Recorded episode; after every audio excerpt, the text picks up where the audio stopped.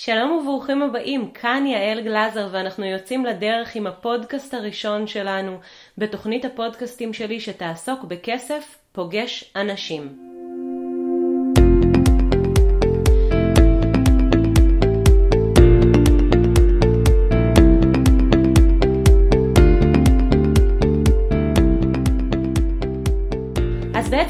הסיפור שלי מתחיל לפני הרבה מאוד שנים, באזור שנת 87, כשהחלטתי שערב אחד בעודי ישנה בלינה המשותפת בקיבוץ בגן ילדים, כשמאוד מאוד לא אהבתי באותה תקופה את הלינה המשותפת וחוויתי הרבה מאוד פחדים שונים והלכתי לישון כל לילה במיטה שלי יחד עם עוד שלושה ילדים בתוך החדר כשמעל המיטה של ניר, החבר שלי לחדר, היה תלוי פוסטר ענק של סילבסטר סטלון עם מבט אימתני בעיניים ושני פסים שחורים צבועים על כל לחי ואני זוכרת את עצמי מסתכלת על סילבסטר סטלון ומרגישה פחד, פחד עמוק, פחד שגרם לי לא להירדם. ובלינה המשותפת, אם היינו רוצים אה, לקרוא למבוגר אחראי שלא ישב איתנו באותו, ה, אה, באותו הבית, היינו צריכים לעמוד מתחת למעין רמקול ענקי ולקרוא בקול רם שומרת לילה, שומרת לילה, ואחרי כמה דקות שומרת הלילה הייתה מגיעה. באותו הלילה אה, קרה משהו מיוחד אה, יותר מבלילות שלפני כן בכל אופן, מאחר ובאותו הלילה החלטתי שאני לא הולכת אה, לקרוא לשומרת הלילה, אני לא רוצה את שומרת הלילה, מה שאני רוצה זה את אימא שלי. וכל הילדים נרדמו והיה שקט מוחלט מסביב, ובעצם אה, אני מוצאת את עצמי מתיישבת על המיטה ומחליטה שהלילה אני הולכת לאימא שלי. אז יעל, בת חמש באותו הזמן, קמה, מתלבשת, פותחת את דלת הגן ויוצאת אה, לדרך לשבילי הקיבוץ החשוכים, דורכת על ענפים, על זרדים, ובעצם אה, לאט לאט, בככה צעד אחרי צעד, אני מגיעה לבית של ההורים שלי, דופקת על הדלת ופוגשת את אימא שלי. שנים כעסתי על זה ששמו אותי בלינה משותפת, נולדתי בכלל בכפר סבא ובגיל שנה וחצי עברתי uh, לקיבוץ וכשעברתי לקיבוץ נכנסתי ללינה המשותפת יחד עם כל הילדים ובעצם נפרדתי מההורים שלי שעד אותה, אותו הזמן ישנתי יחד איתם וכמו שאמרתי חוויתי הרבה מאוד פחדים ושנים אחר כך גם חוויתי איזשהו כעס. חוויתי כעס על המקום הזה של בעצם לקחת ילד קטן ולשים אותו במקום שהוא לא בטוח עבורו, במקום שלא יודע לתת לו את התשובות. השנים בעצם אה, עברו ומילדה קטנה הפכתי לילדה בוגרת יותר ונערה והתגייסתי לצבא ובעצם אה, כל השנים האלה ליוותה אותי איזשהו, איזושהי מחשבה, איזשהו חלום להפוך להיות יום אחד אשת עסקים. וככה כשהשתחררתי מהצבא ובגרתי ועסקתי בכל מיני יזמויות מתחומים שונים, כי תמיד הייתי יזמת, בין אם זה ימי הולדת לילדים, בין אם זה אה, רעיון להקים פה אה, אה, משק חי אה, בתשלום, בין אם זה אה, עוגות אה, מבצק סוכר, אה, גינה של קקטוסים ועוד המון המון המון אה, סוגי יזמויות אה, אה, טובות יותר וטובות פחות. ואחד הדברים שהתבהרו לי כשכבר התחלתי להגיע לגיל של כיוון חתונה ו, אה, ו, וילדים ובגיל ככה אני אומרת, אה, אני הייתי אומרת 22-23, הבנתי שמה שאני באמת רוצה זה לתת לילדים שלי איזשהו עתיד אחר אחר מזה שלי היה. ובשביל שאני אוכל לתת להם את הדבר הזה אני צריכה שיהיה לי כסף, כסף כדי לתת להם את החינוך שאני רוצה לתת להם, כדי להיות איתם את השנה אה, הראשונה אה, בבית, וקראתי באותה, באותם הימים, באותה התקופה, הרבה מאוד ספרים שהשפיעו עליי מאוד, אם זה עיקרון הרצף, ו... ואם זה החינוך מתחיל לפני הלידה של אייבנוב, וכל אלה היו ספרים שממש השאירו בי חותם, כי הבנתי שמה שחשוב כשהילדים שלי יגיעו לעולם, מה שחשוב שהם יקבלו, זה הרבה מאוד תשומת לב והרבה מאוד יכולת להיות איתם. ולאט לאט עם השנים אותו הכעס שהיה לי על זה ששמו אותי בלינה משותפת הפך להיות uh, תודה גדולה כי כמו שניטשה אומר כשידוע לך למה תוכל לשאת כל איך אז לי היה למה מאוד ברור שהביא אותי לנקודה הזו שבה אני נמצאת היום שבה אני עוסקת כבר בעסקים מאוד מאוד גדולים ומצליחים ומסוגלת uh, לנהל סדרי גודל של כספים מאוד גדולים וגם על הדרך נולדו לי שני ילדים שיכולתי להיות איתם את משך הזמן שרציתי להיות איתם בבית, הייתי עם שניהם שנה ראשונה בבית תוך כדי שהחברה שלי שהוקמה לאחר מכן גלאזר הדרכה מספקת את כלל השירותים וממשיכה לעבוד, 30 עובדים היו לי כשתום נולד ובעצם אה, נתתי לשני הילדים שלי בדיוק את מה שרציתי אה, כאימא. אמ, והדבר הזה גרם לי להבין שלפעמים הנקודה שממנה אנחנו מתחילים, לפעמים המקום הנמוך יותר שבו אנחנו נמצאים, משמש לנו כאיזושהי מקפצה לכל יתר הדברים שאנחנו אה, נעשה אחר כך. ואחד הדברים ששמתי לב אליהם זה שההיסטוריה משפיעה הרבה מאוד על המקום שבו אנחנו נמצאים היום. כל אחד יש לו את ההיסטוריה שלו שהביאה אותו למקום, למקום שבו הוא נמצא. יש כאלה שיש להם כל מיני אה, דברים שמטענים שונים שאיתם הם הגיעו, צורות חיים שונות, יחס שונה של ההורים שלהם היה לכסף למשל. היו הורים רבים ששמעתי אה, אה, לקוחות שלי לאורך השנים מספרים שההורים שלהם היו אומרים להם שכסף לא גדל על העצים, או אה, שלא נולדנו עם כפית אה, כסף בפה, או שזמן שווה כסף, וכל מיני אה, אה, אמונות כאלה ואחרות שניתנו לאנשים במתנה מההורים שלהם.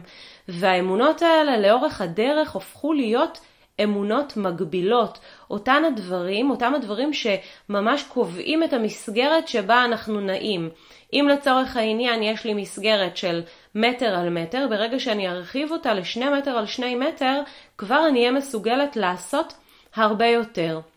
והאמונות המגבילות הן אמונות שמשאירות אותנו בדרך כלל באיזשהו אה, אה, איזשהו רדיוס מאוד מאוד מצומצם שלא נוגע בפסיק מסט היכולות שאליו אנחנו יכולים להגיע.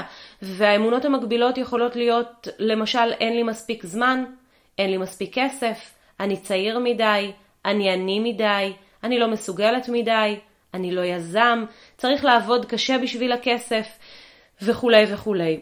וכל אחד מהדברים האלה שאיתם גדלנו, או שאותם היו אומרים לנו כשהיינו ילדים, או אפילו רק הסתכלנו על ההורים שלנו, כשהם גדלו, אלה הדברים שקבעו מאוחר יותר את המקומות שאליהם הגענו. אנחנו יכולים לראות הרבה מאוד מודלים גדולים ברחבי העולם שמגיעים ליכולות ענקיות, יכולות שהן לפעמים נראות ביוניות, ליכולות שהן ממש יכולות אה, יוצאות דופן. ואני הרבה פעמים מהרהרת בשאלה של איך אותם האנשים הצליחו להגיע למקום שבו הם נמצאים. הרי הם התחילו אה, אה, פחות או יותר מאותה נקודת התחלה כמו הרבה אחרים, והרבה אחרים לא הגיעו למקום שבו הם נמצאים. ו...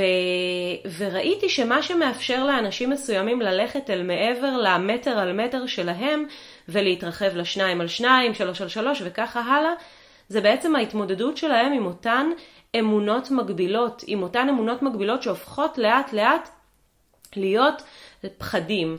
לפני ממש פרק זמן אה, לא גבוה, נסע, אה, פרק זמן לא ארוך, נסעתי לאיזשהו סמינר של אה, טוני רובינס, UPW, ובעצם ראיתי בן אדם שעומד על הבמה מול 11 אלף איש, הסמינר מכיל 11 אלף איש מרחבי כל העולם, אותו אדם שהוא היום uh, כבר כמעט בן 60 ויש לו 54 חברות והוא מגלגל 6 מיליארד דולר בשנה מכלל העסקים שלו ושהתחיל את החיים שלו בצורה מאוד, אה, אה, בוא נאמר שהוא התחיל במינוס את החיים שלו מכיוון שהייתה לו אימא שהייתה מכה אותו וממלאה לו את הפה בסבון ודופקת לו את הראש בקיר. הוא התחיל מנקודת התחלה שהיא נקודת התחלה מאוד מאוד נמוכה. אבל אחד הדברים היפים שטוני רובינס אמר על הבמה זה ש... הוא אומר, אני לא כועס על אימא שלי, אני מודה לאימא שלי, כי בזכות אימא שלי, אני היום האדם שהפכתי להיות. החזון שלי הוא לשנות את, ה, אה, אה, את העולם, את החיים של האנשים שחיים מסביב, ושהם יחיו בטוב. ובעצם הדבר הזה הוא דבר אה, ענק, מכיוון שגם טוני רובינס מנקודת ההתחלה הנמוכה שבה הוא התחיל, הוא השתמש בה כמקפצה והצליח להגיע לדברים שרוב האנשים לא מצליחים להגיע אליהם. אחד הסשנים המעניינים של אה, טוני רובינס היה סשן אה, שבו הוא דיבר על מה יקרה אם אני אחזיק באמונה המקבילה שלי לאורך הרבה מאוד זמן. כלומר, אם יש לי איזושהי אמונה מקבילה שאני לצורך העניין לא יכולה לעשות שינוי תעסוקתי, או לא יכולה לפתוח עסק, בגלל שאני מבוגרת מדי. זו אמונה מגבילה, כי עסק אפשר לפתוח בכל גיל שהוא, אבל זה לא משנה, אם אדם מחזיק באמונה שהוא לא יכול לפתוח עסק כי הוא מבוגר מדי, זו האמונה שלו. ובאחד הסשנים אה, שרובינס קורא להם אה, תהליך אה, דיקנס, מדיטציה דיקנס, הוא בעצם במשך משהו כמו 30-40 דקות עושה איזושהי הדמיה לאנשים על מה יקרה אם הם ימשיכו להחזיק בתהליך הזה, באמונה המקבילה הזו, לאורך זמן. וזה היה סשן מאוד מאוד אה, אה, קשה מבחינת הקהל, היה שם הרבה מאוד בכי והיה שם הרבה מאוד צער, והרבה מאוד אנשים ראו מה יקרה בחיים שלהם אם הם ימשיכו להחזיק את האמונה המקבילה. זאת אומרת שאם אני מאמינה שאני מבוגרת מדי כדי להקים את העסק שלי, או שאין לי מספיק זמן, איך החיים שלי ייראו בעוד חמש שנים?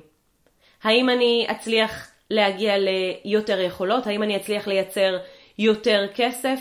אולי אה, אני לא אוכל להמשיך לגור בבית שבו אני גרה, או אני לא אוכל לנהל לעצמי את אותם החיים שעליהם אני חולמת, והכל בגלל איזושהי אמונה אחת קטנה שנמצאת אצלי ומגבילה אותי למטר על מטר.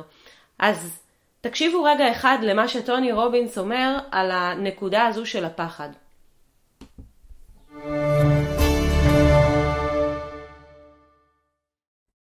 Do you have any tips on how to overcome your fears and take the first step to achieving your dreams? It, it depends on the individual. Everybody's different, but the fastest way to get over your fears, I give you two different approaches. One is uh, find something you're more scared of than your fear. Because uh, some people are afraid of public speaking or afraid of doing anything, but they're more afraid of disappointing their children. You know, they're more afraid of missing out on the opportunity. They're more afraid of not living the life they want. When I was a kid, I would do this little thing for myself, uh, and I've done it throughout my life, called the rocking chair test. Someone taught it to me. I don't know who it was. Years ago, I read it in a book or something. And it was the idea that if you're trying to find out whether you're going to do something or not, and you're scared to death, imagine you're 80 years old and you didn't do it. You're oh, wow. And how do you feel? And if it doesn't bother you, then don't do it. Right. But if you think like like skydiving or you know I, am a helicopter pilot, you know I, I don't have time and have energy. But if I thought at 80 years old I could have been flying and taking people down on the water and doing all this crazy, and I missed out on that. That's a good you thing. Know? So you can either find you know what it'd be like to miss out on your dream, or what's something you're more afraid of than your fear, or we'll all break through our fears when we want something bad enough. Right. Right. You know, it's like, I don't care what it is. I saw a man the other day, I've known him for years, and he lost 80 pounds and he's in his 70s. And I said, What made you finally lose the weight? And he goes, You know, you've taught for years. He said, I really finally wanted it. Okay, so let's I just, really wanted Okay, so let's come up with some tips. So one tip is you have to really want it. Well, one tip is to passionately figure out right the why.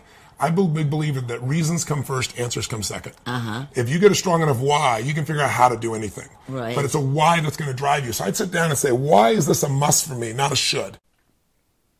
אז בעצם טוני רובינס אומר שבכדי להתגבר על הפחדים ולהתחיל ולעשות את הצעד הראשון אל עבר חיים מסוג אחר, הדרך המהירה ביותר להתגבר על הפחד היא אה, להבין אם יש משהו גדול יותר מהפחד שלכם שמפחיד אתכם. וזה בעצם התהליך של דיקנס שהוא גם עשה בכנס. זה צריך להיות הכרחי בשבילי למצוא משהו שאני מפחדת ממנו יותר מהפחד עצמו.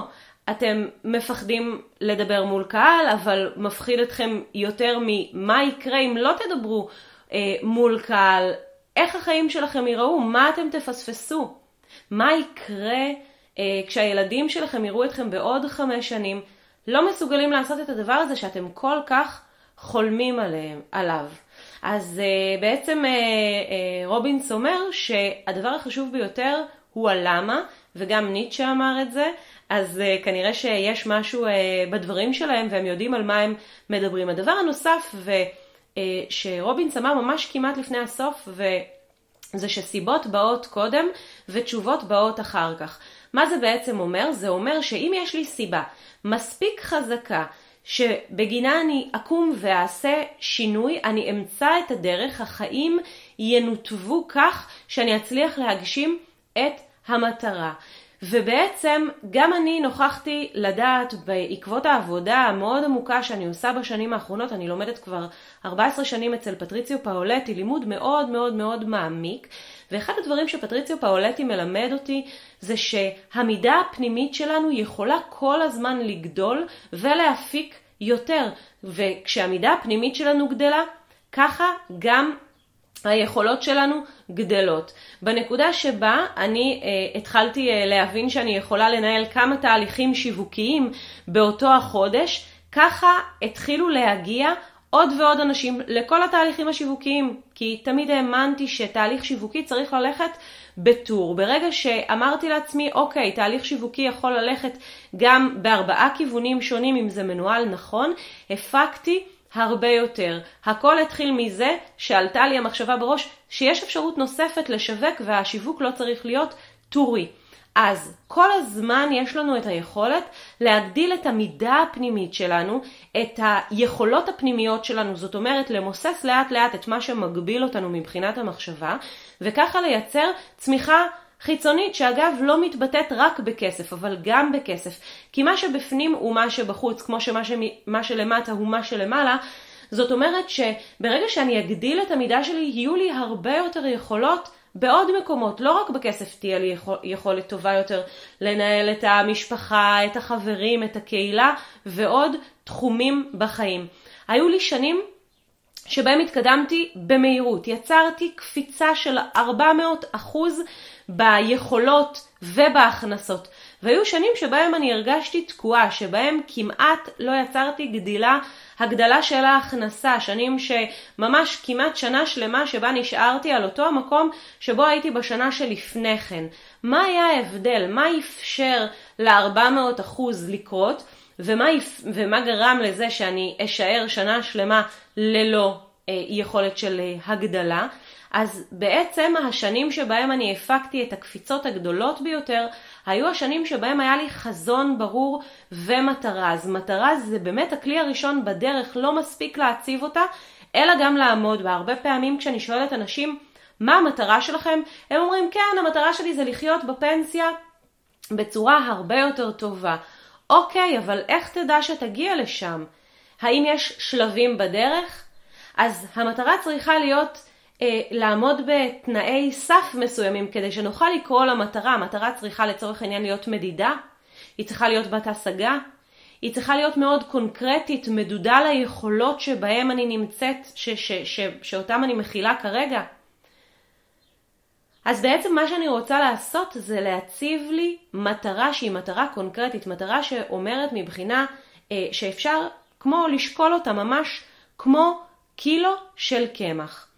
ובעצם מה שמפריד אנשים, הרבה פעמים אה, אני קוראת על זה ואני רואה את זה, יש הרבה אנשים שהגיעו בנקודות מסוימות של ההתקדמות העסקית שלהם ובכלל בנקודות מסוימות בחיים שלהם אה, בעצם אה, לנקודות של שפל.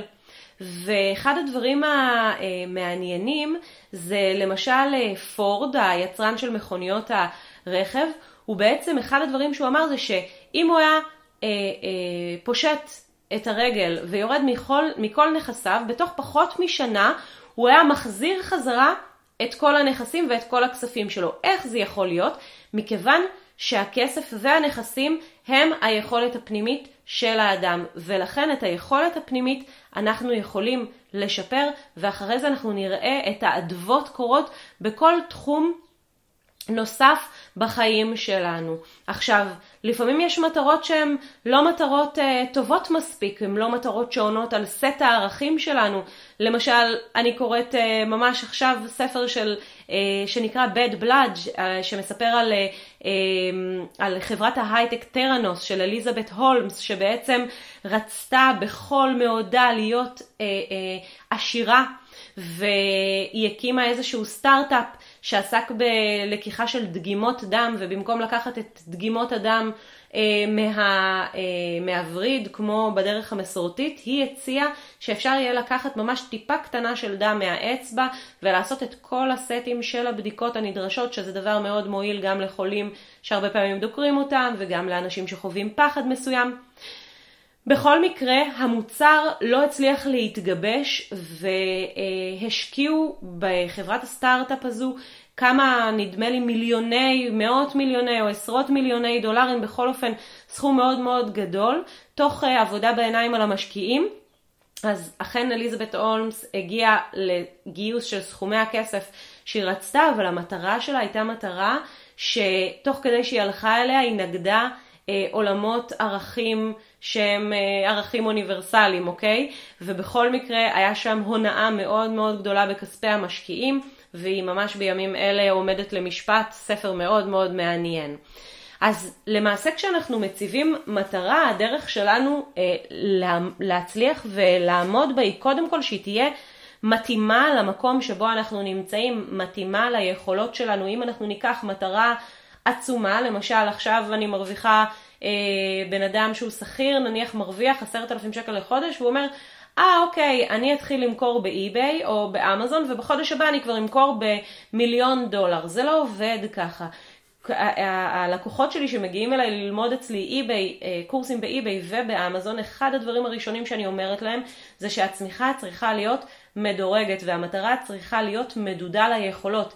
אם מגיעה אליי אימא בחופשת לידה ורוצה לבנות עסק באי-ביי או באמזון, אחד הדברים שאנחנו יודעים מראש זה שהיא ישנה פחות טוב בלילה, יש לה פחות זמן במהלך היום כי היא עם התינוק, ולכן היא תתקדם פחות מאדם שעכשיו נמצא אה, אה, עם זמן פנוי או עובד בחצי אה, משרה ואין לו עוד מחויבויות בחיים. אז כל אחד ממש חייב להציב את המטרה ביחס למקום שבו הוא נמצא היום, והמטרה צריכה להיות מדידה כדי שכשנגיע אליה נוכל לחגוג ונוכל להציב את המטרה הבאה. מטרה זה משהו שכל הזמן יהיה לנו כאיזשהו... אה, אה, מגדלור שמאיר באפלה ומזכיר לנו גם ברגעים אה, טובים יותר וגם ברגעים טובים פחות, שאנחנו יכולים להתגבר, להמשיך קדימה, ללכת הלאה ובעצם להמשיך אה, לזוז לכיוון שלה. אני יכולה להגיד שבתקופות פחות טובות